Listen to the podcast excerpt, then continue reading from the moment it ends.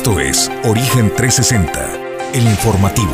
Recorremos el estado de Colima, desde las cálidas aguas del Pacífico hasta los imponentes volcanes, para presentarte la información que debes conocer. Bienvenidos a Origen 360, el informativo.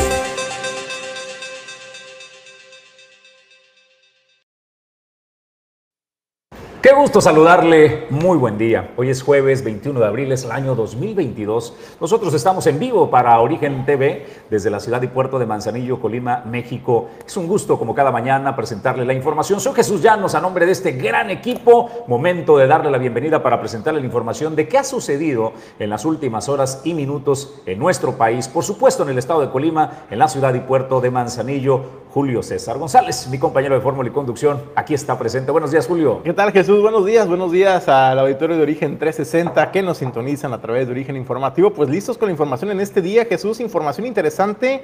Eh, pues el día de ayer, como se lo habíamos anunciado, se llevó a cabo en el Congreso del Estado, ahí en la explanada del Congreso del Estado, pues este fumatón. ¿De qué fue? ¿Quiénes participaron? ¿Cuál es la postura de los diputados? Se lo vamos a estar diciendo en unos minutos. Pues ahí no se andaron echando los Malboro precisamente. ¿eh? El fumatón este, pretende otra cosa que pues la marihuana se legalice, ¿no? El consumo, sobre todo de uso lúdico, ¿no? Eh, ya está regulado más o menos el tema del uso medicinal y de eso iba. Eh, le vamos a hablar, por supuesto, de ese tema, entre otras cosas. Pedro Ramírez está al frente de los controles, Ulises Quiñones está en la producción general y a nombre, por supuesto, del equipo Edgar Torres, que está desplegado ya desde la zona metropolitana, le decimos bienvenido y gracias a ellos que hacen posible que nosotros le presentemos la información. Origen 360 es presentado por Grupo Jacesa, Glipsa, Puerto Seco de Manzanillo, Goodward Group International Logistics Services, Torre Puerto Manzanillo, Holiday Inn Express Manzanillo, Azulejos Las Garzas, Restaurante El Marinero del Hotel Marbella, Capital Fitness, Atlántida, Unidad de Negocios de Puntos Cardinales, Seguridad y Control, Puerto Café, Café de Especialidad, y Clínica Dental Lobcal.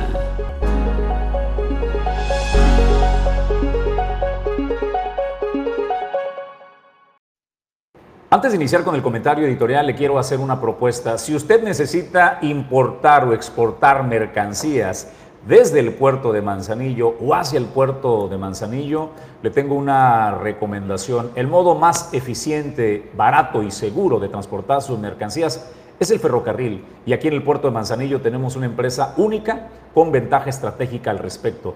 Es Glipsa, Puerto Seco de Manzanillo, que tiene dos escuelas de ferrocarril y que Ferromex trabaja en conjunto para enviar mercancías a todo el interior de la República o recibir mercancías, internarlas al puerto de Manzanillo y enviarlas a cualquier rincón, sobre todo a los principales mercados de Asia. Si usted requiere importar o exportar, hágalo con los expertos en ferrocarril. Glipsa Puerto Seco de Manzanillo tiene esta ventaja competitiva y tienen un gran expertise y prestigio en eh, clientes que lo respaldan. Por citar solo algunos, Marindustrias, Tuni pone toda la experiencia de la marca, por supuesto, en manos de Glipsa Puerto Seco de Manzanillo. Si Tuni confía en Glipsa Puerto Seco de Manzanillo, seguramente tú también lo puedes hacer.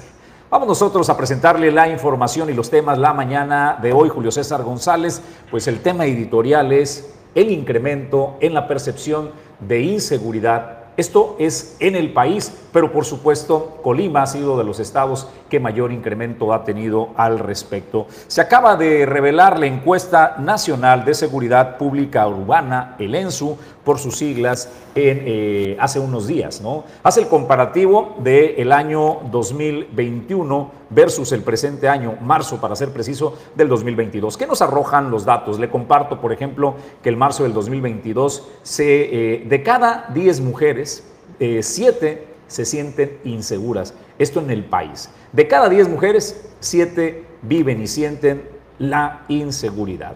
En marzo del 2022, el 66.2% de la población de 18 años y más consideró que es inseguro vivir en su ciudad.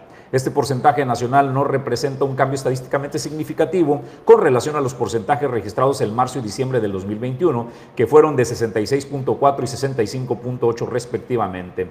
En esta edición, 16 ciudades y demarcaciones sí tuvieron cambios estadísticamente significativos frente a diciembre del 2021. Siete fueron a la baja, es decir, tuvieron reducción y nueve, por el contrario, la mayoría se incrementaron. En marzo del 2022, el 71.1% de las mujeres y el 64, el 60, discúlpeme, punto 4 de los hombres tuvieron una percepción de inseguridad. Las ciudades con mayor porcentaje de personas de 18 años y más que consideraron que vivir en sus ciudades inseguro encabezan Fresnillo, Zacatecas, Ciudad Obregón en Sonora, Zacatecas Capital, Cuautitlán, Izcali en Ciudad de México, Irapuato en Guanajuato y Guadalajara. En porcentajes del 97.1%, que es en Fresnillo, Zacatecas, 94.1%, 91.7%, 89.5%, 87.6% y 87.1% respectivamente. Las ciudades que tienen menor percepción de inseguridad, es decir, ¿dónde se siente más segura la gente en el país? Bueno, pues San Pedro Garza García sigue siendo uno de los cotos de seguridad en el país, enclavado en Monterrey, Nuevo León. Tampico en Tamaulipas, Piedras Negras en Coahuila, Mérida en Yucatán y Saltillo en Coahuila son las ciudades que tienen los mejores registros y donde la gente se siente más segura. En porcentajes, ahí la inseguridad solo la percibe el 11.7%, el 20.4%, el 22.2%, 22.4% y 24.1% respectivamente, mientras que la demarcación Benito Juárez registró también buenos números en Ciudad de México con una percepción de inseguridad del 25%. Vamos a nuestro estado, llegamos el zoom in, el acercamiento. ¿Cómo le fue a Colima? Bueno, pues Colima ha tenido números increíblemente altos, cómo ha crecido la percepción de inseguridad. Eh, en Colima, en el 2021, se percibía el 66.5% de la población se sentía insegura. Para marzo de este 2022 nos fuimos al 85.7% de esa tabla que le estamos presentando, donde eh, a la derecha aparece un asterisco este símbolo significa y destaca las ciudades con mayor incremento en la inseguridad que ahí va a encontrar a Colima y también aquellas que tuvieron un incremento, un decremento, perdón, significativo en esta misma percepción. Colima pues entonces crece de manera exponencial. Del 66.5% pasó al 85.7% apenas en marzo de este 2022.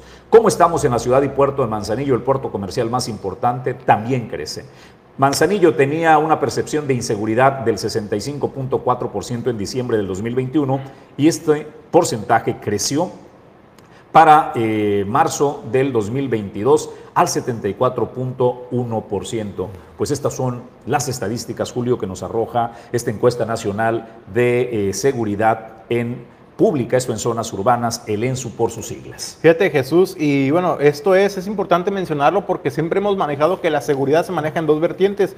La primera es en la percepción ciudadana, que es lo que estamos presentando de acuerdo a esta encuesta que realiza el ENSU a través del Instituto Nacional de Geografía y Estadística, el INEGI, y la, y la, y la otra arista es el tema de los resultados contundentes del trabajo que realizan las diversas instancias de seguridad en, nuestro, en, nuestra entidad. Una cosa es el trabajo, pueden tener un extraordinario trabajo, pero si la gente no termina de sentirse segura, pues esos son los resultados que tenemos. ¿A qué se deberá? Usted lo podrá eh, saber, nos podrá contar su experiencia de cómo se siente usted cuando sale, por ejemplo, a la calle, al trabajo, cuando le toca ir, por ejemplo, los días de quincena o los días de pago al cajero. ¿Usted se siente segura, se siente seguro cuando va?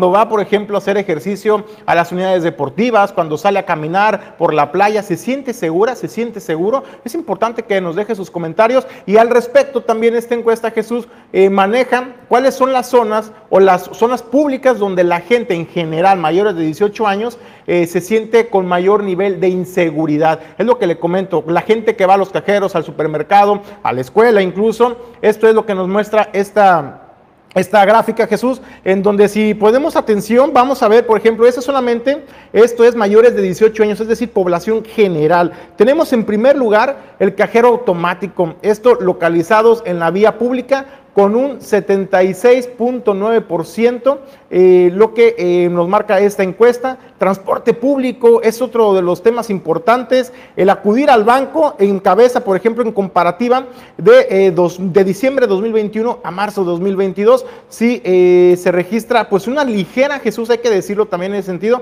una ligera disminución en marzo.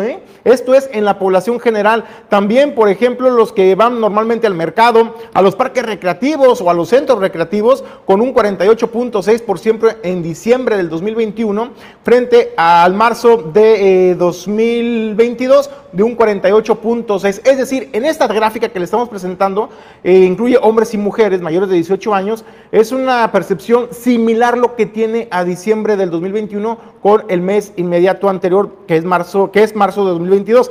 Lo que llama la atención, Jesús, es cómo se dispara cuando hablamos, por ejemplo, por, por género o por sexo. Ahí en la misma tabla, ahora por sexo, vemos, por ejemplo, como eh, la percepción de las mujeres, particularmente las mujeres, al acudir a un cajero automático en la vía pública, pues es eh, infinitamente superior con un 81.6 frente también a un 70.5% de la población masculina en hombres, por ejemplo. Transporte público también se dispara un 74.8% frente a un 64.3%. El acudir al banco, 68 se dispara la percepción de seguridad en las mujeres al acudir a este espacio frente a un 54.7%. También en cuanto a las vialidades, las carreteras de tránsito que normalmente utilizan, también se registra eh, un incremento de un 63.1% frente a un 53.1% en hombres. Esto es es decir, cuando usted va de la casa al trabajo, de la casa a la escuela, de la casa al gimnasio o hacer sus actividades, la gente no se siente segura en ese proyecto.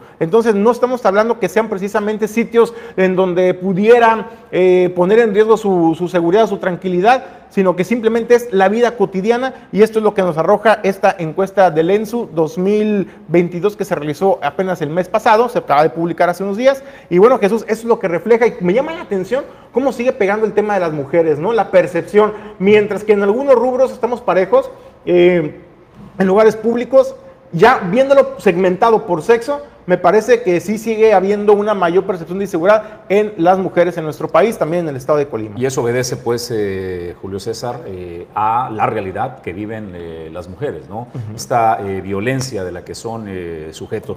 Oye, déjame por favor concluir el tema de la percepción, porque lo ejemplificaste muy bien.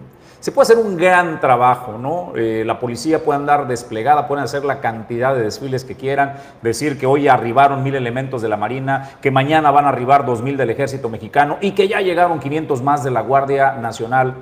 Sin embargo, si la gente no percibe que verdaderamente esto está dando resultado, eh, Julio, el gobierno puede hacer un gran trabajo, puede ser un gran esfuerzo, pero fracasa en el tema de percepción y vaya que la percepción es importantísima. Le voy a poner un ejemplo, ¿no? Eh, el país se encuentra con la inflación más alta, Julio. Hemos eh, llegado casi al 8% de inflación. Estamos en niveles de desarrollo ínfimos, no vamos a crecer ni, el dos, ni dos puntos del el Producto Interno Bruto. Eh, cada vez alcanza para menos en la canasta básica y le puedo citar una cantidad de datos estadísticos medibles de cómo el país se encuentra en un estancamiento. Sin embargo, en la percepción de los mexicanos, el presidente tiene una gran aprobación, ¿no? Tiene el 65% de aprobación, aunque el país esté en picada. De eso se trata la percepción.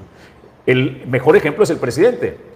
En, resultados, pésimos resultados. Sin embargo, la gente percibe a un buen presidente. Lo trasladamos ahora al tema de la seguridad. Pueden estar haciendo un gran trabajo, la gente no lo percibe. Y te quiero poner eh, ejemplos de cómo está perdiendo la guerra de la percepción, porque es un gobierno de apariencias lo que está sucediendo en Colima. Aparentan que tiene patrullas y las patrullas están descompuestas. Aparentan que tenemos un montón de eh, miembros de las Fuerzas Armadas desplegados y resulta que de acuerdo a Crispín eh, Guerra, diputado local del Partido de Acción Nacional, tan solo pudieron haberse quedado el 20% de estos elementos que llegaron en un gran desfile y que bueno, ya no está esos que nos presentaron. Acaban de llegar otra vez 500 nuevos elementos, hicieron un gran desfile. Es decir, todo es de apariencia, Julio César González. Están trabajando en la percepción.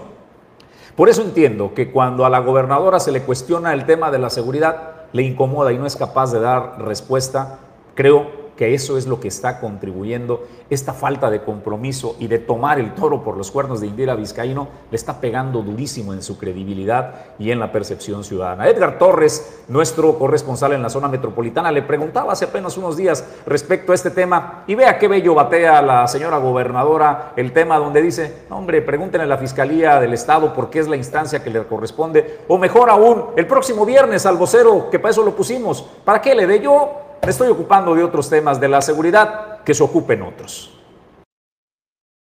Eh, ¿Ha existido de parte de su gobierno un posicionamiento cuando eh, ha existido un ataque en contra de elementos de seguridad, lamentables hechos que, se han informado en la rueda de prensa, eh, pero ahora que se da, según se ha señalado en redes en contra de la sociedad civil, una menor, una maestra, no ha existido una postura. ¿Por qué ha tomado esa eh, pues forma o esa eh, manera de comunicarlo desde su gobierno. Lo mencioné hace un momento.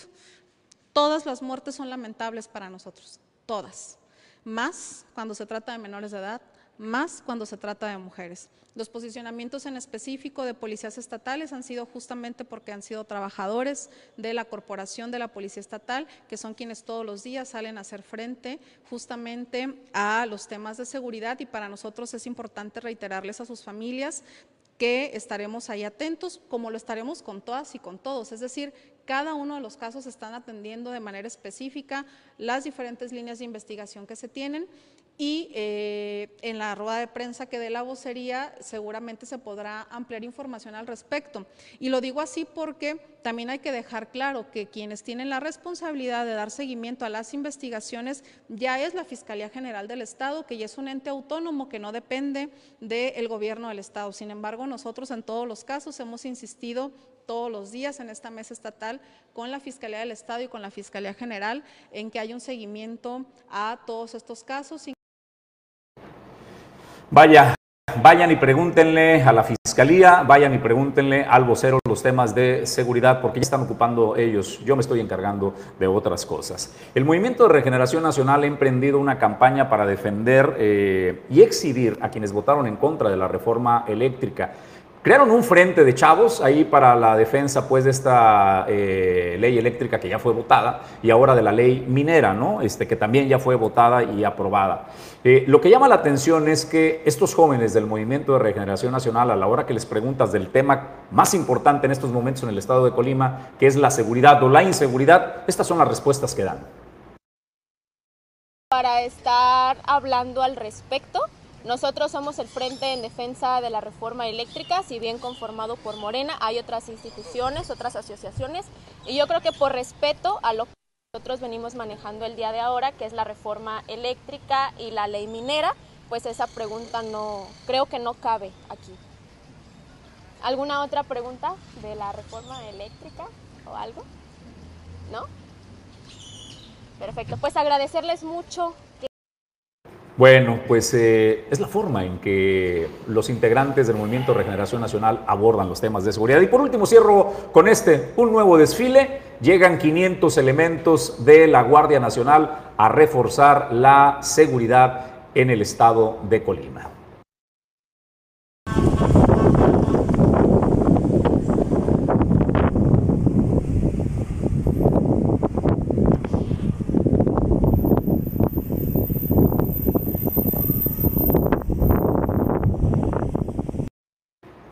Pues eh, con esto concluimos. La realidad, la percepción de los ciudadanos es que la inseguridad ha crecido. Y eso son datos estadísticos del Instituto Nacional de Estadística, Geografía e Informática a través de su encuesta nacional de seguridad pública urbana, el ENSU. Son datos públicos que usted puede consultar. Cerraría diciendo que en percepción está perdiendo la batalla la gobernadora Indira Vizcaíno y su equipo de comunicación. Hasta ahí el tema, Julio César González. Nosotros vamos a más noticias. Arrancamos. Pues Jesús, el día de ayer se llevó a cabo este fumatón en la explanada del Congreso del Estado, ahí a las afueras en el Congreso del Estado, en la capital del Estado, eh, pues fueron diversos colectivos que pues literalmente, así como se lo anunciábamos el día de ayer, pues fumando eh, esta hierba verde, como le dicen en la nota, eh, pues empezaron a manifestar. ¿Qué es lo que pidieron esos colectivos? Bueno, pidieron que la regularización o legalización de la marihuana, del consumo abierto en áreas públicas en nuestra entidad, eh, no solamente para el uso medicinal que ya en, nuestro país ya se están dando los primeros pasos encaminados a, sino también le apuestan al tema del uso recreativo, el uso lúdico. Y bueno, el día de ayer también le presentábamos la información de que en Oaxaca ya eh, pues la alcaldía, la alcaldía pues ya liberó y dijo, ¿sabes qué? En la ley no está explícitamente prohibido, entonces pueden fumar en áreas públicas de manera abierta, les puso algunos candados y es lo que se busca lograr también en el estado de Colima. Curiosamente también hay que decirlo, Jesús, es el mismo colectivo, el 420, el que empezó a hacer esas gestiones y esas manifestaciones que lograron en Oaxaca, lo lograrán en el estado de Colima, dependerá de los diputados, pero llamó la atención ahí, Jesús, se hicieron presentes diputados de Morena, de la fracción de Morena, y pues esto era lo que decían, si estaban a favor o en contra, ellos dijeron estar abiertos al diálogo, analizar este tema, llevarlo al Congreso para poder legislar donde pues al menos, por lo menos tres, cuatro de ellos, Jesús, de la fracción de Morena, pues dijeron estar totalmente de acuerdo en la regularización, legalización del uso lúdico de esta sustancia de la marihuana. Y esto es lo que comentaban.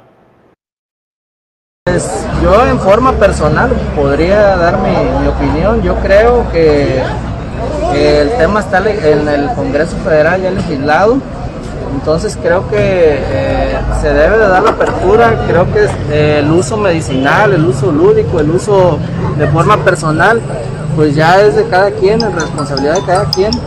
Creo que, sí, sí se debe de, hacer un análisis en donde se pueda dar esa apertura de forma muy responsable. Eh, la cuestión aquí es principalmente escucharles y a tu pregunta, eh, lo particular también eh, es importante que, que se tenga la autorización para, para el uso particular.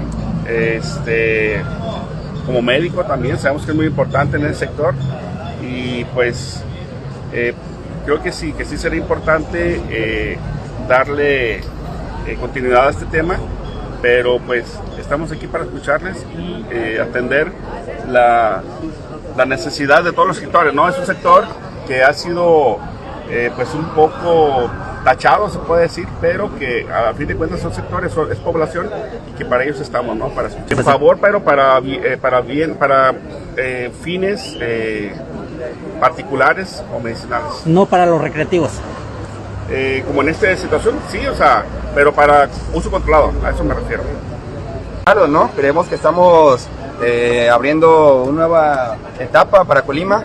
Eh, no solamente queda en el discurso, sino que la sociedad se organiza, se moviliza, los jóvenes, ¿no? los sectores, como bien como nos comparte nuestro compañero diputado Julio, compañero Armando, eh, que han sido estigmatizados, que desgraciadamente la sociedad, el neoliberalismo, muchas veces etiquetó a los jóvenes, a la juventud, como parte de los que no estudian ni trabajan, ¿verdad? Sin embargo, creemos que los jóvenes, al contrario, son el motor ¿no? de este país y una manera de apoyarlos, de acompañarlos, pues es quitar tabús, ¿no? de ir rompiendo el molde. Creo que Colima ya está preparado para eso. Eh, está el otro caso, no queremos compararnos ¿no? con el caso europeo de Ámsterdam, pero hay estudios que dicen que hay una, hay una correlación entre la legalización y eh, la mejor eh, bienestar para la sociedad. Es decir, que hay menos violencia, hay menos abandonos, hay menos divorcios, hay muchos factores sociales que con esta eh, no etiquetación de los jóvenes de la planta, ¿no? Ayuda a liberar tabús, ¿no? Entonces aquí como Morena, ¿no? Como bancada, estamos aquí este, escuchando y pues abiertos, ¿no? No como antes, hay que, les decía, hay que romper tabús y a liberar estigma, ¿no? Hay que descolonizar.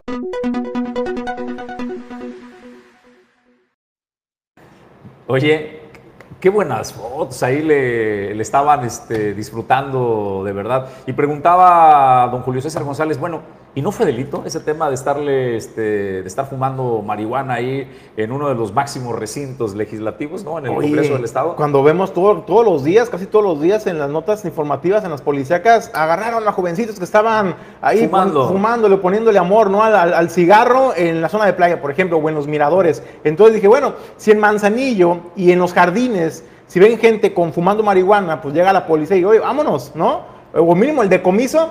Yo dije, bueno, pues yo a lo mejor pudiera esperar que en el Congreso del Estado también a lo mejor hubiera seguridad ahí. ¿Saben qué, chámalos? Pues no abusen. Porque también me hace, me hace un exceso, así lo percibo yo, Jesús, no es que me espante, pero sí me parece un exceso el que se vayan a, mostrar, a postrar en el Congreso del Estado, a hacer su cigarrito, a fumarse, por el simple hecho de quererse manifestar. Yo digo, ¿qué va a pasar el día de mañana, por ejemplo, Jesús? Que la gente se organice y que diga, pues vamos a organizar un chelatón, ¿no? Y vámonos a la presidencia mun- municipal de Manzanillo o al Pez Vela o vámonos al Jardín Núñez a fumar en la vía pública y si llega la policía, hey, no nos pueden molestar porque... eh, Me estoy manifestando. Me estoy manifestando. Entonces, creo que de repente estamos cayendo en una línea en la que pues también me parece, y aparte los argumentos, caramba, es- yo voy de acuerdo y ayer lo platicábamos, ¿no? Hay uso medicinal para, para el uso de, de la cannabis, eh, pero ellos están orientando realmente y literalmente al uso lúdico, 100% lúdico. En Oaxaca, por ejemplo, mis respetos, me parece que hay una manera de regularlo, en, primero en la aportación. Esas cajitas que veíamos mágicas no eran de 5 gramos, ¿eh? Hay que decirlo, o sea, tenían más, eso es de entrada. También estamos hablando, por ejemplo, de que cuando se trata de espacios públicos donde hay otras personas o donde hay menores de edad o niños, no puedes fumar, ¿no? Entonces, incluso en las áreas libres de tabaco, eso se usa mucho, ¿no? O sea, no fumes frente a otras personas. Entonces, ¿por qué en la marihuana sí les van a dar la carta abierta? Entonces, solamente eso era un poquito la inquietud que yo tenía, pero bueno, Lalo Espimienta, estuviste ahí, ya nos platicarás más adelante. Oye, pues eh, bienvenido Lalo, ya está listo. Y para cerrar ese tema, dice que por primera vez el trabajo le dio placer Julio César González, ¿no? Ahí andaba Lalo Pimienta desplegado en el fumatón. ¿Cómo se vivió, señor? Estuvo muy bien el asunto. Creo que, que tengo ahí dos, tres este, opiniones eh, en, en diferencia, vaya. Pero estuvo bien la importancia de la gente, lo- las razones estuvieron expuestas, se habló, se dieron distintos motivos. Yo creo que la diferencia con el alcohol o con el tabaco es que el alcohol y el tabaco sí está regulado. Sí hay artículos en la ley que, que avalan y que hay instrucciones que nos dicen aquí sí se puede beber, aquí no se puede beber. Y con la hierba no hay eso. Y vaya, es una de las cosas que se buscan. Y no nada más para el uso lúdico, porque creo que la industria del cáñamo es grandísima. Creo que se puede explotar de manera exponencial con la idea esta de generar eh, cuerdas, textiles, algodón. Eh, es una variedad de, de- de- de aprovechar la planta de diferente manera. Y la ley va encauzada a eso, a que los productores mexicanos de cáñamo se potencialicen y tengan permisos para poder sembrar y cultivar sus tierras, que la planta también da fertilidad y da vida a la tierra. Hay, un, hay una gama y un abanico muy grande de, de exploración de la planta. No y, y da pauta a esta idea de, del li- libre desarrollo de la personalidad, que era también lo que, lo que se, se tiene en la mesa, no la idea de nomás ir a quemar, y, sino que, que ayuda, y que ayuda tanto para enfermedades, tanto para potencialidad creativa, como para miles de, cosas más. Toda la planta funciona, toda la planta tiene un- una razón de ser, desde la hoja hasta los cogollos, hasta el tallo, todo. Y la regulación parte de esa idea, de, formular un poquito más. Y ayer, pues se vivió de la mejor manera. Teníamos allá a los diputados y mencionaban que, que estaban agradecidos con la idea de tomar ese espacio, porque pues era el recinto, fuera del Congreso, chalala, y sí había seguridad, muchísima seguridad estaba rondando. Había un horario establecido, era de 5 de la tarde a 8 de la noche. Después de las 8 de la noche ya no había nadie quemando.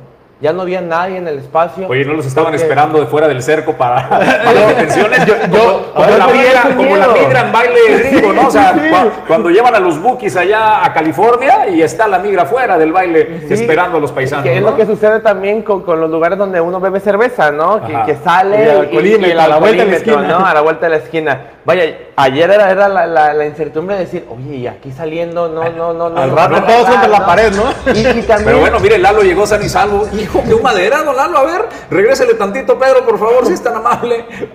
Ve, ve, ¿Qué se estaba incendiando ahí? Sí, se estaba quemando recio un poquito. No, hijo. Oye, pues mucha alegría, ¿no? Se veía también Sí, mucho y la júbilo. gente estaba bien tranquila. La verdad es que uno estaba ahí observando y todos estaban en las escaleras así tranquilos, había música. Era, era toda una experiencia, la verdad. Nomás no me digas que tan que cuasi espiritual, porque pues ahí sí tampoco. Una experiencia religiosa. Oye, Lalo, pues eh, entonces fue bien recibido el tema por parte de los legisladores. Sí hubo entonces anfitriones por parte del Poder Legislativo que atendieron Sí. a la comitiva. Sí, sí, sí. Estuvieron ahí a- con la apertura de entrevistas, estuvieron platicando con nosotros, tomaron el micrófono. Y vaya, también se planteó la idea de, de los motivos por los cuales se busca una, regula- una regulación es por la no criminalización a los usuarios de la hierba. La estigmatización no social Está- que hay de pronto. Exactamente, porque a la propuesta de ley que había en el Senado de la República era que solamente podías portar 28 gramos ya puesta la regulación y era como de, a ver, nadie te dice que no puedes cargar más o menos cartones de cerveza en tu, en tu camioneta, porque si me vas a limitar el, el- uso de la hierba. Claro, hay que tener permisos, hay por eso es una idea de regulación específica. Si vas a vender, si vas a transportar, si vas a consumir, es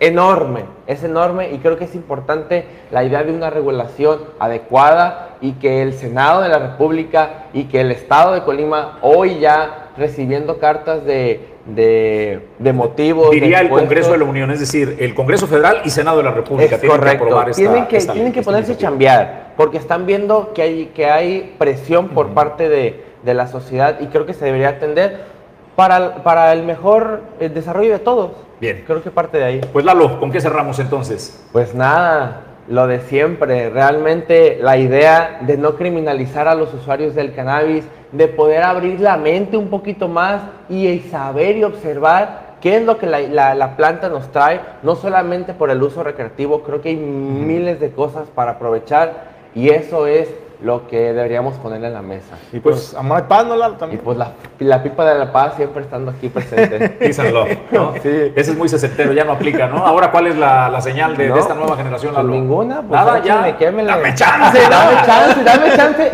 y, y- y- y dame chance de estar a gusto. Tanto vemos que la idea de, de consumir un, un churro de marihuana es igual que un café, es igual que una cerveza. Nadie la necesita, pero activa y da un bienestar y da para más.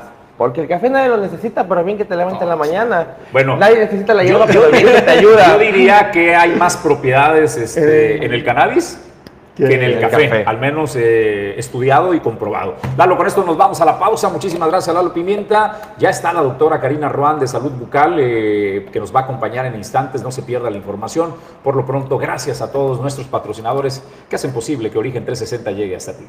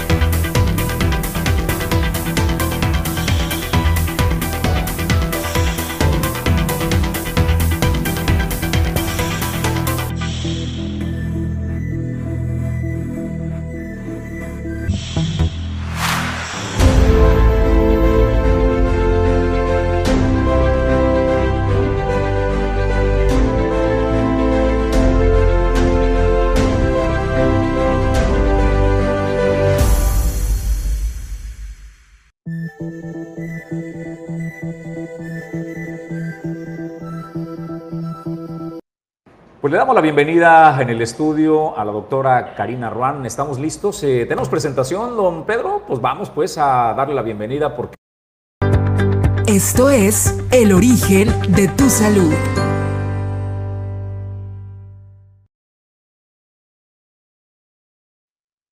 Bueno, pues qué gusto tener a la doctora Karina Ruan. Bienvenida, doctora. ¿Qué tenemos de tema para hoy? Gracias, buen día. Ah, hoy vamos a hablar acerca de, de la diabetes el manejo del paciente diabético en, el consultorio y todos los signos y síntomas que, presenta a nivel oral este tipo de, afección. ¿sí? Bueno, como sabemos, la diabetes es una enfermedad metabólica la cual eh, se presenta alterando, elevando los niveles de, azúcar o de glucosa en sangre, los eleva considerablemente o también al contrario los puede disminuir, ¿sí?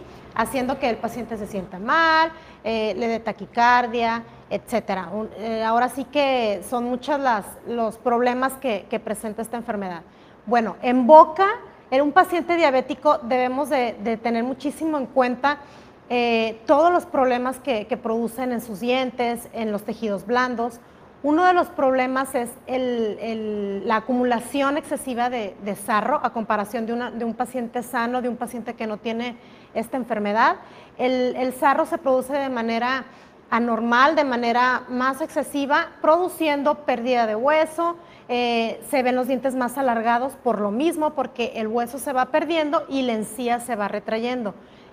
¿Qué se produce? ¿Qué, puede pasar con este tipo de situación? Que el paciente, si no es un paciente controlado, si no lleva un, régimen eh, sano, una dieta sana, sus medicamentos, y si no, se, si no se atiende oportunamente con el dentista, lo que va a ocurrir es que va a perder sus dientes y los dientes se van a ir cayendo. Otra situación con un paciente diabético es la cicatrización. Debemos de tener mucho en cuenta y darle muchísima importancia a esta situación porque al momento de querer nosotros como dentistas hacer una extracción dental o algo que implique que, haya sangre, eh, podemos ocasionar una hemorragia si el paciente no está controlado, si no nos dimos cuenta eh, que sus niveles de azúcar estén normales. Entonces, sí hay que dar énfasis en este tipo de, situaciones, porque a veces, aunque se vea muy sencillo el tratamiento de, ay, es que ya está flojo el diente, lo puedo sacar rápido. No, no debemos de confiarnos, porque aún así, sea lo más sencillo del mundo, podemos ocasionarle un problema mucho mayor al paciente, ¿sí? Otra situación que presentan en boca son úlceras orales, empiezan a tener como abscesos, aftas, esto por el cambio de la flora bacteriana en la saliva y esto hace que haya más aumento de este tipo de, problemas de úlceras, eh, también presentan más incidencia de caries. Aquí, este, pues podríamos pensar, no, bueno, un paciente diabético controlado pues disminuye el azúcar en su dieta porque sale la caries. Ahora sí que es por lo mismo, por el cambio de pH salival de la flora bacteriana que nos produce este tipo de, aparición pues, más significativa de caries que en una persona eh, normal. También hay pacientes que refieren su boca muy reseca, muy seca. El flujo salival disminuye y da la sensación como que tiene que estarse hidratando porque siente su boca demasiado seca. Sí. Ahora, para el manejo de, este tipo de pacientes con nosotros los dentistas, primeramente tenemos que hacer eh, una historia clínica completa, indagar lo más que se pueda, aparte de la diabetes, ¿qué, otra, qué otro tipo de padecimiento o afección pudiera tener el paciente debido a la diabetes, algún problema en, el hígado, cualquier otra enfermedad que se le haya... Eh, eh, que haya parecido debido a, la enfermedad de la diabetes. Sí, debemos indagar muy bien qué otros tipos de problemas tiene el paciente, si es un paciente controlado, qué tipo de diabetes tiene, si es insulino dependiente, que se tiene que estar inyectando ahora sí que siempre, o este, también qué, qué tipo de, medicamentos toma. Hay que eh, indagar muchísimo en este tema para nosotros estar ahora sí que completamente seguros si el paciente ahora si se, está cuidando su diabetes, está controlado o no. ¿sí? Eh, aquí, al momento de la consulta dental, ya teniendo todos estos datos recabados, antes de poderle hacer un tratamiento a estos pacientes, se les debe de pedir un, examen de glucosa. El paciente tiene que ir a realizarse, antes de, de poder atenderlo, este tipo de examen para nosotros corroborar que realmente está controlado y realmente tiene sus niveles de, azúcar normales. Porque hay muchos pacientes que llegan y nos dicen, no, es que sí, sí estoy controlado, mi azúcar está bien, y no. Entonces, sí les pedimos forzosamente un, un examen previo a su cita para nosotros, pues, cerciorarnos y estar seguros de que el paciente, sus niveles de glucosa están controlados, ¿sí? Ahora, al momento de estar en consulta con el examen ya en mano, nosotros también tenemos un aparatito electrónico, el cual eh, en ese momento de, la cita le hacemos una prueba, es muy rápida y ahí también nos sale en ese momento los niveles de sangre que tiene, ¿sí? ¿Qué complicación podría haber en, el paciente al momento de estarle haciendo cualquier procedimiento eh, odontológico? Que el azúcar se baje, ¿sí? Esto se llama hipoglicemia. Al momento de estar haciendo el tratamiento es lo, que, es lo más común que el paciente pudiera presentar y aquí lo que se tiene que hacer es parar inmediatamente el procedimiento y ofrecerle al paciente carbohidrato, ya sea una fruta o algo que contenga azúcar, para que se regule su, nivel de, de, azúcar en sangre, ¿sí? Así que es muy, muy importante hacer todos estos, estos eh, historia clínica, los antecedentes, antes de poder realizar un tratamiento. Y es muy importante que el paciente esté consciente que no porque sea un tratamiento simple, hasta en una limpieza dental, también al momento de ir limpiando la encía está inflamada y hay sangrado. Hasta una limpieza dental puede correr riesgo si no checamos antes este tipo de situaciones, que esté todo, todo en, ahora sí que eh, controlado.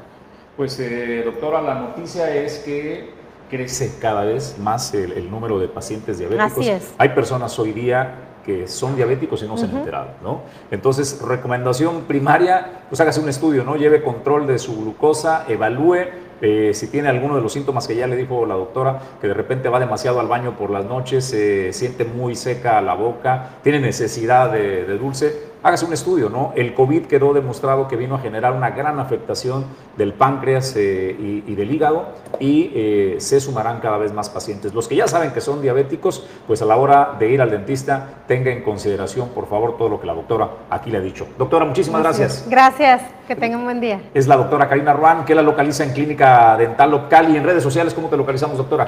tenemos nuestra página en Facebook, estamos como Clínica Dental Local.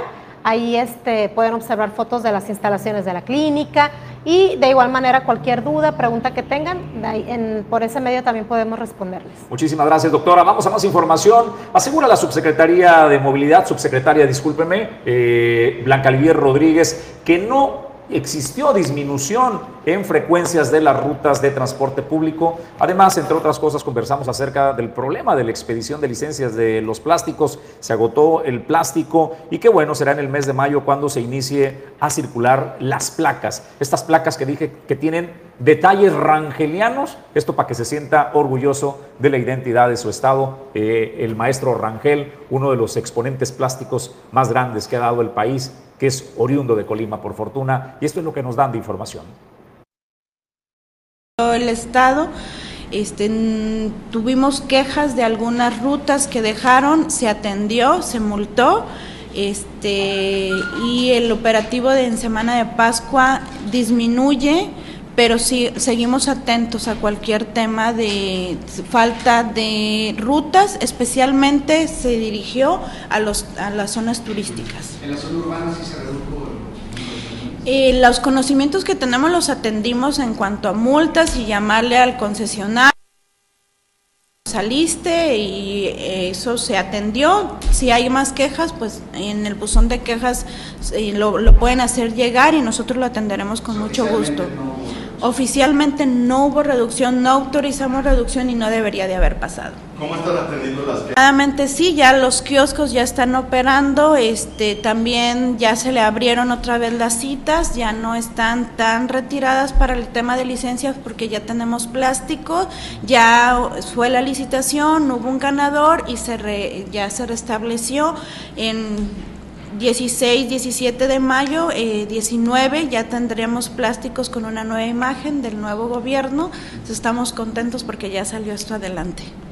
Con respecto a las placas de los vehículos. También eh, empieza eh, en las primeras reuniones de los primeros días de mayo. Vamos a tener un nuevo diseño de placa con del nuevo eh, gobierno.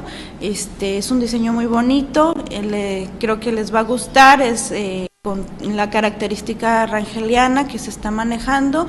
Este, eso no implica que se tenga que cambiar este año, vuelvo a repetir, no va a haber reemplacamiento, es solamente un cambio de diseño.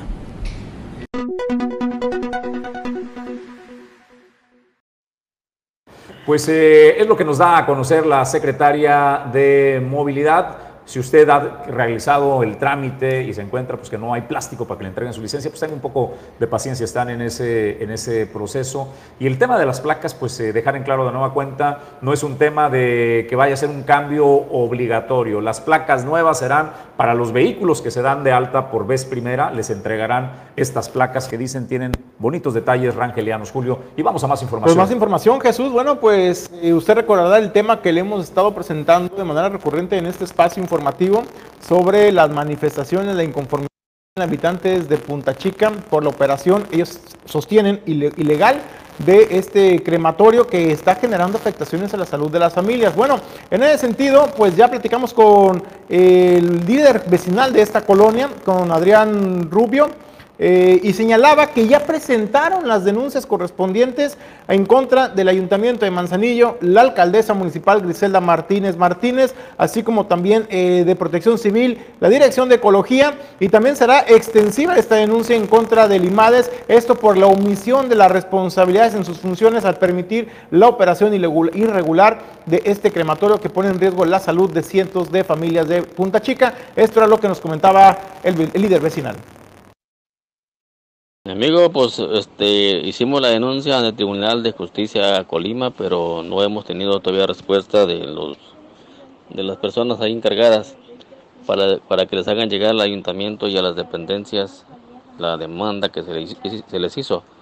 Pero estos hijos de su pelona siguen trabajando y siguen teniendo gente, cuerpos hasta de afuera de Manzanillo. Y ahí están las evidencias que te he estado mandando. La cosa es seguirle insistiendo por un lado por otro, a ver hasta cuándo, ya sea que se enfaden ellos nosotros y eh, mientras tenemos respuestas del tribunal. Eso es lo que te puedo decir hasta hoy. Pero seguimos en la lucha. Se hizo ante el Tribunal de Justicia en Colima y lleva el caso un licenciado, se llama licenciado, de que me acuerdo, Armando. No, Armando, no, Alejandro. Ey, él lleva el caso. Nada más que está esperando que los las personas ahí nos den la notificación. Y se está haciendo contra el ayuntamiento, contra la presidenta, contra protección civil, contra medio ambiente, contra desarrollo urbano, contra licencias. Y si es posible también vamos a mandarlo a Coesprit, a IMADES y sector salud porque a todos saben de la historia y ninguno ha hecho caso. Aquí dicen que allá arriba y arriba dicen que aquí abajo y no han hecho caso del problema que existe, la afectación a las personas y al ambiente y a la laguna de Coyuclán. Por eso es que se está haciendo a todas las dependencias porque todos están enterados. Pero desgraciadamente opera la corrupción en Manzanillo.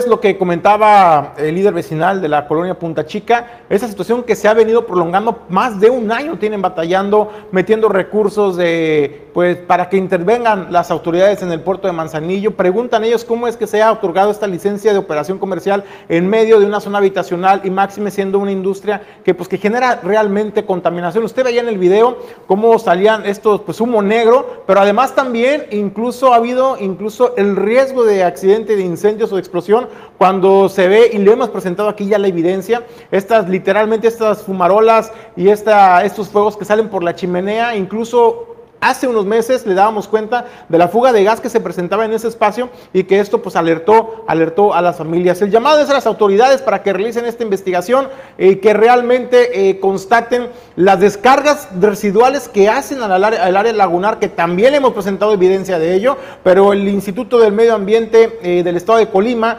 eh, el Ayuntamiento de Manzanillo, licencias, desarrollo urbano y ecología, pues no dicen nada, no hacen nada, no está pasando nada y las afectaciones las están padeciendo las familias. Hoy en día pues ya está en firme esta denuncia y pues vamos a darle seguimiento para ver en qué, en qué termina este, este conflicto vecinal en contra pues de las autoridades. Gracias eh, Julio. Vamos a más información. Eh, el Frente para la Defensa de la Reforma Eléctrica y de la Ley Minera en Colima dicen que no se va a disolver y además están llamando a cuentas a los diputados federales que votaron en contra de esta reforma eléctrica que presentó el presidente de la República, Andrés Manuel López eh, Obrador. Y esto es lo que dice este frente es que la reforma eléctrica no alcanzó la mayoría en la Cámara de Diputados tras una maratónica sesión el domingo pasado, en la que diputados federales del PAN, PRI, PRD, Movimiento Ciudadano y dos diputados del Partido Verde votaron en contra. Integrantes del Frente Nacional de Defensa de la Reforma Eléctrica en Colima advirtieron que continuarán con acciones informativas sobre el tema y que el Frente no se disuelve. De, informar a la ciudadanía y todavía eh, mucha desinformación sobre estos temas. Eh, tenemos que hacer un esfuerzo por seguir eh, fomentando la revolución de las conciencias y explicando a las personas la importancia de todas estas reformas y cambios que se están dando a nivel federal. Y obviamente no son ocurrencias, son cambios profundos, reformas estructurales importantes que buscan el beneficio de la mayoría y no de un grupo minoritario o, o intereses personales o particulares. Las acciones informativas casa por casa, así como de impresión de periódicos y trípticos, incluirán un tendedero de los legisladores federales por Colima que votaron en contra de la reforma y que denominaron como traidores a la patria. Sin embargo, señalan no tener en claro cuándo lo realizarán. Yo, yo creo que sería la próxima semana. Seguimos con los compañeros consensando fechas, pero el próximo fin de semana yo creo que ya estaríamos avisando. En el espacio de preguntas, este reportero pidió la opinión a los grupos ahí representados respecto a la situación de inseguridad que atraviesa el estado de Colima, cuál era la postura del frente respecto a este tema local. Esto fue lo que respondieron. Para estar hablando al respecto, nosotros somos el Frente en Defensa de la Reforma Eléctrica, si bien conformado por Morena, hay otras instituciones, otras asociaciones, y yo creo que por respeto a lo que nosotros venimos manejando el día de ahora, que es la reforma eléctrica y la ley minera, pues esa pregunta no, creo que no cabe aquí. ¿Alguna otra pregunta de la reforma eléctrica o algo? ¿No? Perfecto, pues agradecerles mucho que... Aunque no existe una fecha clara para las actividades que desarrollará el Frente, pidieron a los ciudadanos, a través de los medios de comunicación, estar al pendiente de las actividades y de sus ruedas de prensa. Para Origen 360, Edgar Torres Velázquez.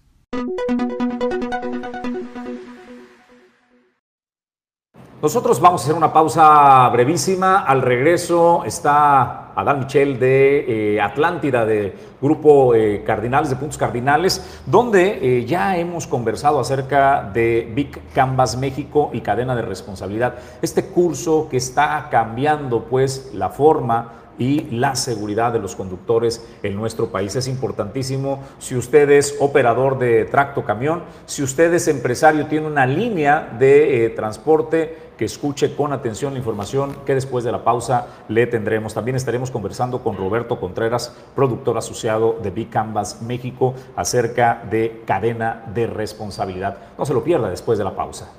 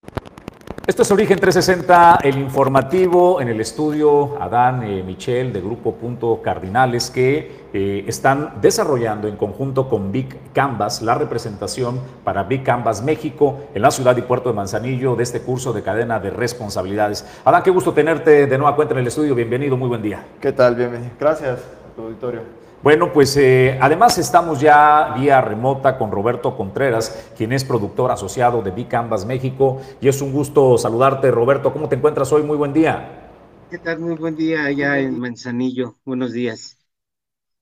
Roberto, nos gustaría que le expliques al auditorio eh, la importancia de este curso de Big Canvas eh, México y cómo pues está cambiando la forma de que los operadores eh, tengan un desempeño mucho más seguro y la importancia pues de la capacitación, no solo al operador del tracto camión, sino también a quienes administran eh, las cadenas eh, de transportes y a los propietarios. Cuéntanos un poco más acerca de este curso de cadena de responsabilidad.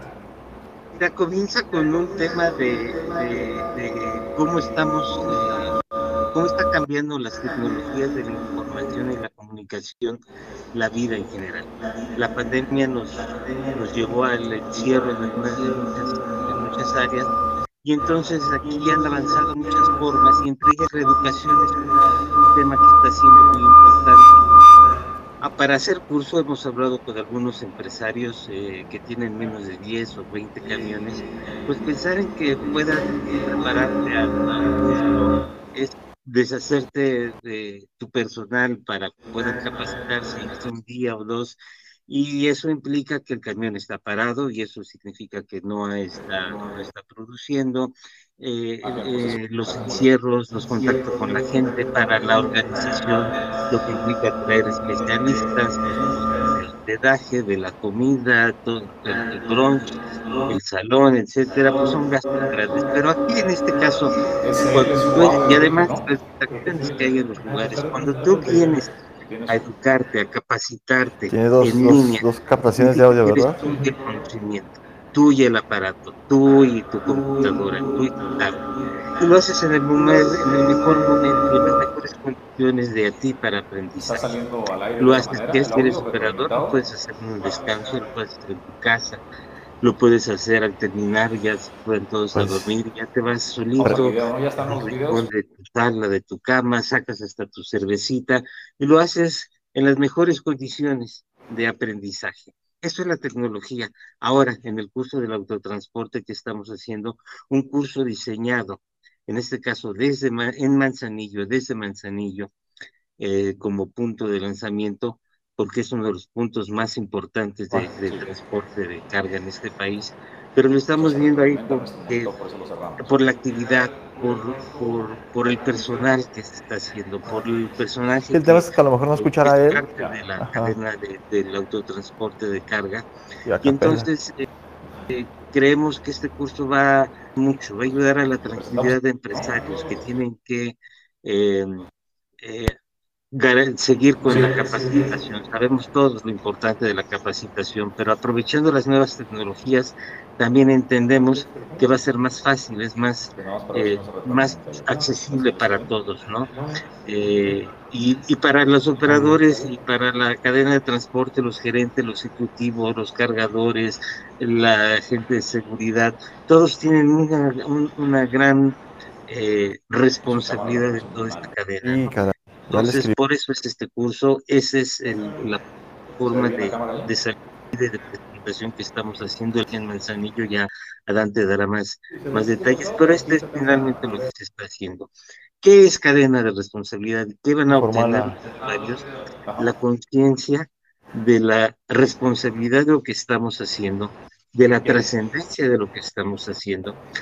Eh, parece, parece es muy simple decirlo, pero el autotransporte de carga es la sangre que mueve las mercancías y todo lo que. Los anteojos llegaron con un autotransporte de carga. El escritorio en el que estás también llegó por ahí. Es decir, todo lo que las luces, la iluminación, los equipos de cámara que forman tu estudio llegaron ahí llegaron por medio de un autotransporte desde el primer punto de la fábrica hasta el destino final se movió en autotransporte. Entonces entendamos la importancia de este sector para el país, para la economía del país, y esto pues es tranquilidad para todos, para nosotros mismos. Lo, este, hay una tendencia de mayor permanencia cuando un eh, nuestro personal está capacitado, está integrado, es parte de todo este proceso. Entonces, pues de eso se trata, ¿no? Las familias están tranquilas porque un operador, un personal que está trabajando, es mejor mientras sabe que su casa está tranquila, los hijos están en la escuela, la pareja está contenta, es las cosas están dando bien. Y bueno, la capacitación es una forma de también de, una mejor estadía personal humana, eh, porque pues, eh, son beneficios que no es nada más decir me capacité, la capacitación es por algo. Y esta forma de capacitar a través en línea, creo que estamos haciendo, abriendo un nuevo, una nueva posibilidad de seguir mejorando de una manera más simple, más sencilla, accesible y en mejores condiciones para todos. De eso se trata básicamente, ¿no? Bien, pues eh, Roberto, si me permites, queremos presentar este material eh, para que la gente también dimensione la importancia de este curso que desde la ciudad y puerto de Manzanillo representa a Big Canvas eh, México de esta cadena de responsabilidades.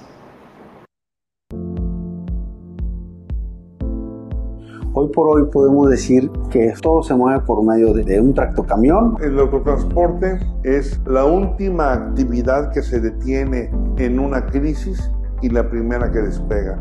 Hay más de 152 mil empresas de autotransporte de carga que emplean a más de un millón de personas en México, con riesgos que se pueden evitar. Falta más conciencia de cuidado. El exceso de velocidad está en el 60% de los accidentes del autotransporte de carga y en el 50%. Distracciones como uso de celular son el 70% de los accidentes de tránsito. La capacitación es muy importante, no la exige en la misma ley federal de trabajo. Como gremio se sabe, no necesariamente todos los operadores conocen de esa parte y es importante, hay que capacitarlos. La nueva era de la capacitación en línea es interactiva, atractiva y eficiente.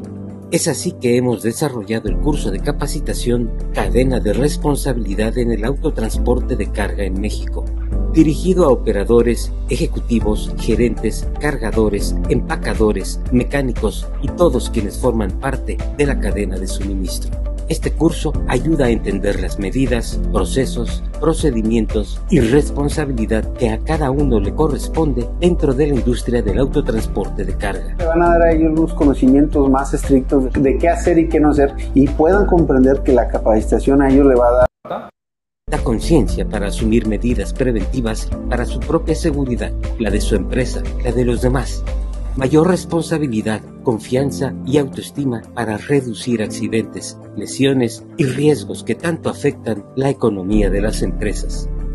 El tratar de mejorar y pueda dar un mejor servicio. El nuestro es un curso amigable, personalizado, a tomarse desde una computadora, tableta o celular en el lugar y momento más adecuado con evaluaciones que se incluyen en el curso que se puede realizar en menos de dos horas genera confianza, tasas de permanencia y seguridad, cadena de responsabilidad en el autotransporte de carga, entendimiento y corresponsabilidad de quienes formamos parte del autotransporte de carga en México.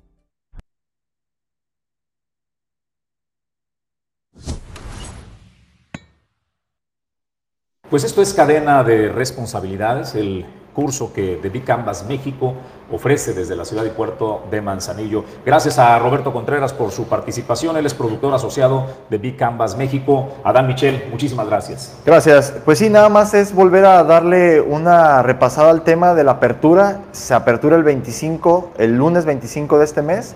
En ese link que va a estar eh, cruzando en los apartados de la ponencia Ahí van a poder enlazar y hacer la compra totalmente en línea. Reiteramos los precios, son cuatro módulos, cada módulo tiene un precio de 555 pesos o el concentrado de los cuatro en 1555 pesos, precios netos.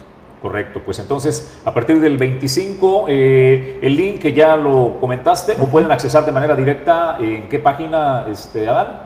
Eh, pues como tal viene enlazado, no hay necesidad de teclearlo, simplemente con que eh, pues den enlace sobre este, ya van a loguear. Bueno, pues entonces eh, se los eh, compartimos. Adán, de nueva cuenta, muchísimas gracias. Y usted, si es operador de tracto camión, es empresario eh, transportista o administra una línea de transporte, de Big México presenta Cadena de Responsabilidades, es un curso ideal para todos ustedes. Nosotros vamos a más información, Julio César González. Fíjate, Jesús, trascendió este decomiso de más de 1.700 kilos eh, de presunta cocaína en frente a las costas en el puerto de Manzanillo. Y bueno, así lo dio a conocer la Secretaría de Marina Armada de México, quien en un operativo conjunto con la Guardia, eh, con la Fuerza Naval del Pacífico, lograron interceptar unas embarcaciones menores, Jesús, que se encontraban eh, más o menos a 500 kilómetros de las costas del estado de Colima y se coordinaron con el estado de, Guerrero para poder hacer frente pues, a este aseguramiento. Esto pues se derivó de una alerta emitida. ¿Y qué eh, hay que destacar de esto, Jesús? Bueno, pues el despliegue operativo tan importante, haciendo uso de tecnologías, eh, cámaras de visión nocturna para poder, e infrarrojas también, para poder detectar a los tripulantes de esta embarcación y es algo que pues trasciende en las costas de Manzanillo. Ahí vemos en las imágenes pues este aseguramiento son pues, varios bultos que se lograron percatar que estaban lanzando a través de estas embarcaciones y esto es lo que reporta la Secretaría de Marina Armada de México. Desde luego, con apoyo de una aeronave se detectó esta embarcación con tres motores fuera de borda, cuatro tripulantes a bordo, quienes al percatarse de la presencia de estas unidades aéreas y de superficie, pues empezaron a deshacerse de esta carga que a final de cuentas eh, llevó, derivó en el aseguramiento de la carga, pero también en la detención de estas personas. Y son resultados contundentes en materia de seguridad que se están dando en el estado de Colima a través de las fuerzas federales, particularmente de la Secretaría de Marina Armada de México. Oye, lo que hay que destacar, eh, Julio, cuando ponen de referencia al puerto de Manzanillo es porque la Secretaría de Marina Armada de México tiene la Fuerza Naval del Pacífico con sede en Manzanillo. Se habla de 500 kilómetros de distancia donde fue el, decomiso. O sea, para que se genere una idea, eh, de Guadalajara a Colima tenemos una distancia en promedio de 350 kilómetros, ¿no? Es decir, este, es casi llegando a Aguascalientes, eh, si lo ponemos como una referencia de esos 500 kilómetros frente a las costas de Manzanillo. Pero ¿por qué se pone de referencia a Manzanillo? Bueno, porque aquí está la base de la Fuerza Naval. Y también de la sexta región, eh, de la Fuerza Naval del Pacífico y de la sexta región también. Aquí es Manzanillo el sede de ambas y pues desde luego la coordinación también eh, con el estado de Guerrero, pero pues ahí ven el despliegue operativo impresionante y sobre todo el uso de tecnología, Jesús, lo que se está utilizando en el aseguramiento de estas cargas y en la vigilancia también de las costas, pues el mensaje es claro y contundente, el equipamiento con el que cuentan nuestras fuerzas federales. Bueno, pues es jueves y está listo los deportes con Quetzal Nafarrate. Deportes 360. El deporte desde todos los ángulos.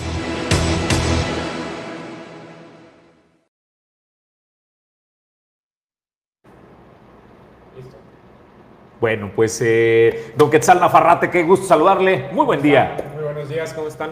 Este, pues saludos primero que nada a toda la, audiencia de Origen 360, agradecerles que estén aquí día con día.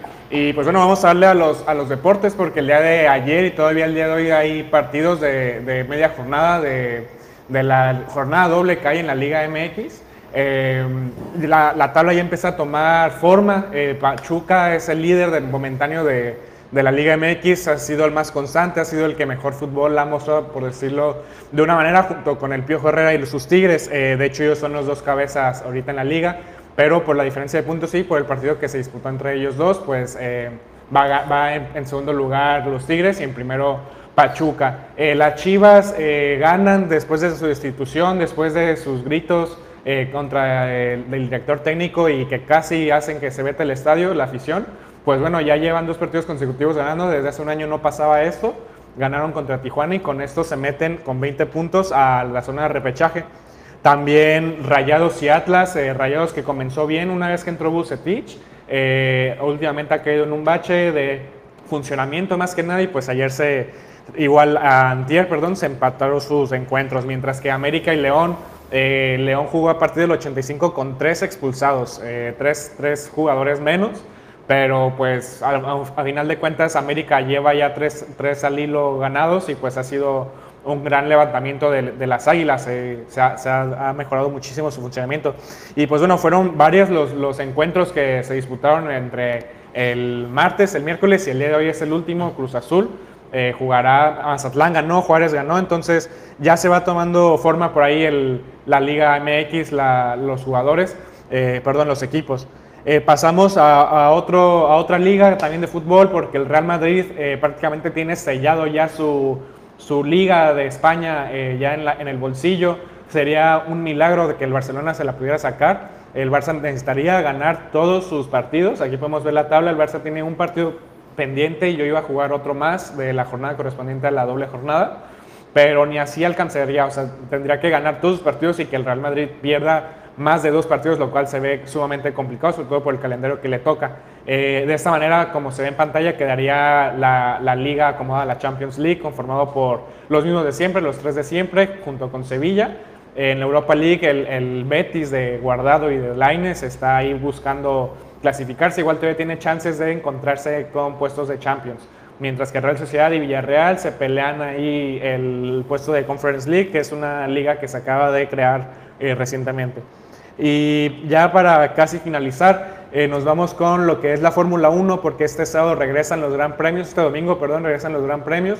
Este, en, el, en, el campeonato, en el campeonato de constructores, eh, Ferrari va liderando como es, es de saber, eh, llevan ya dos podios como primer lugares y además su segundo y tercer lugar han estado ahí compitiendo. Siempre han estado en el podio. eh, de ahí le sigue Mercedes y luego Red Bull de Verstappen y el Checo Pérez. Mientras que ya en el campeonato de pilotos podemos ver que el Checo Pérez está por encima de Verstappen, de Hamilton y pues bueno, está en, cuarto lugar. Igual los de Ferrari son los que han estado liderando más que nada, sobre todo Leclerc porque ha sido quien ha quedado en las primeras posiciones. Bueno, pues eh, hubo ausencia el pasado fin de semana de carrera de Sí, la F1, sí, sí. pero regresa Ya este regresa. fin Este domingo es el Gran Premio en Italia. y a desvelarse, ¿no? Ah, no, va a ser a las 8 de la mañana. Ah, no me digas, este, este sí toca, Este entonces sí hay, que, toca. hay que madrugar. Esta toca madrugar, sí, sí. porque el pasado nos tocó una de la mañana, más sí, o menos, ¿no? Sí, sí, donde se subió al, al podio el Checo Pérez, que quedó en segundo lugar. Oye, pues dos temas. El primero, ¿dónde quedaron las superpoderosas y campeonísimos del Atlas? ¿Dónde quedaron? No los vi en la tabla, ni los, mencionaste. Sí, ni... los mencioné. Sí, eh, pero pues, Eh, perdón, Rayados Atlas jugaron, quedaron 0-0 y Rayados está en quinto, perdón, eh, Atlas está en quinto lugar. Eh, con esto está en repechaje, eh, pero todavía faltan dos jornadas, es decir, seis puntos por disputarse, ahí podemos verlos. Tienen 23 puntos, eh, de ahí le sigue Rayados y Puebla con 23 y 26 que se calificarían directos. Pero me llamó la atención, o sea, el Atlas está mejor ubicado que las Chivas y Claro. te fuiste, y No, te fuiste no. totalmente a hablar de las sí Chivas lo- como, sí lo o sea, mencioné, sí ¿de qué se trata? Digo, No, no, no, para bueno, nada. oye, otro tema Ah. que, que estamos de qué hablar en el mundo y en el mundo me refiero literalmente en todo el globo, el escándalo. A ver, platícanos, ¿qué onda con el escándalo de Gerard De Piqué? Gerard Piqué, sí, Exacto, estos audios que se filtraron donde era una, pues una transacción millonaria para llevarse la Superliga, Supercopa de la España, Supercopa sí, sí. a Arabia Saudí. A ver, platícanos qué pasó Lo con que ese pasa tema? es que Gerard Piqué tiene eh, múltiples empresas dentro de su, de su gran nivel que ha formado en el fútbol, pues también se ha formado un espacio, eh, pues asegurando su futuro, ¿no? Se sabe que los futbolistas una vez que se acabe su, su carrera ya pierde ahí mucho poder económico y pues hay que invertirle. Entre sus empresas resulta que Piqué eh, firmó contratos con el presidente de la Liga MX, de, perdón, de la Liga eh, la. Santander, la Liga Española, ajá. Entonces, eh, en uno de esos contratos pues, resulta que se vería beneficiado Piqué en dado caso de, bueno, en el caso ya que se dio de que se trasladó la, la Liga de España, la Supercopa de España, perdón, que es una copa molera, se le conoce acá en, en México, ¿no? Que es una copa entre los campeones de liga con los campeones de la copa, se juntan y hacen la Supercopa, esto es en, en Arabia Saudita y pues bueno, se supone que Gerard Piqué se ve beneficiado económicamente una vez que se logren estas, esta transacción, que ya se hizo, ya Sí. lleva dos ediciones jugándose en Arabia Saudita. Oye, pero el escándalo Al está... tiempo después, a unos días después, perdón, este, salió otros audios donde también tiene que ver con unas, eh, igual, eh, beneficios económicos con contratos, pero eh, por parte de la liga, ya dentro de la liga. Entonces eso ya es más, más delicado. Y es que es juez y parte, ¿no? Porque es jugador y es jugador de uno de los equipos que van a la Supercopa, pero además también es uno de los empresarios o promotores de organizar esta Supercopa. Entonces por ahí viene. Yo te pregunto, ¿hay o no hay conflicto de interés? ¿Es, es legal? Pero puede ser no moral a lo mejor. Pues, ajá, a lo mejor moral no, sobre todo por todo el pique que existe con, con el Real Madrid, ¿no? Que al Real Madrid se, le, se le recrimina mucho que, que, son los rateros o que son los que están ahí comprando árbitros o comprando la liga. Pues bueno, ahorita deja mal parado tanto al Piqué como al Barcelona, pues no Sí. solamente... Entonces sí, moralmente a lo mejor se ve afectado los dos, tanto Piqué como el Barça. Pero se supone que, y lo dice en un Twitch, en un video de streaming, Piqué dice que es normal, que todo está en orden, que todo está en regla. Incluso el, presidente de la Liga Santander ya salió y dijo también que era lo, lo mismo, ¿no? Que era todo legal, que todo estaba bajo contratos, que no se debe beneficiar a nadie. Pues al final de cuentas se ven protegidos a ver en qué acaba la historia. Bueno, pues, don Julio César González, nos vamos. Gracias, Quetzal Afarrate. Eh, mañana puntuales 7.30 de la mañana, pero hoy nos vemos a las 8 de la noche en este estudio, la sala completa para el descorche. Así es de que no se lo pierda, por favor. Acompáñanos a partir de las 8 de la noche en Origen Informativo con el descorche. Julio César González, nos vamos. Jesús, pues mañana a 7.30 de la mañana, hoy a las, a las en punto de las 8 de la noche para el descorche. Gracias a quienes hacen posible que nosotros presentemos este Pedro Ramírez al frente de los controles, Ulises Quiñones en la producción general. Que tenga extraordinario día.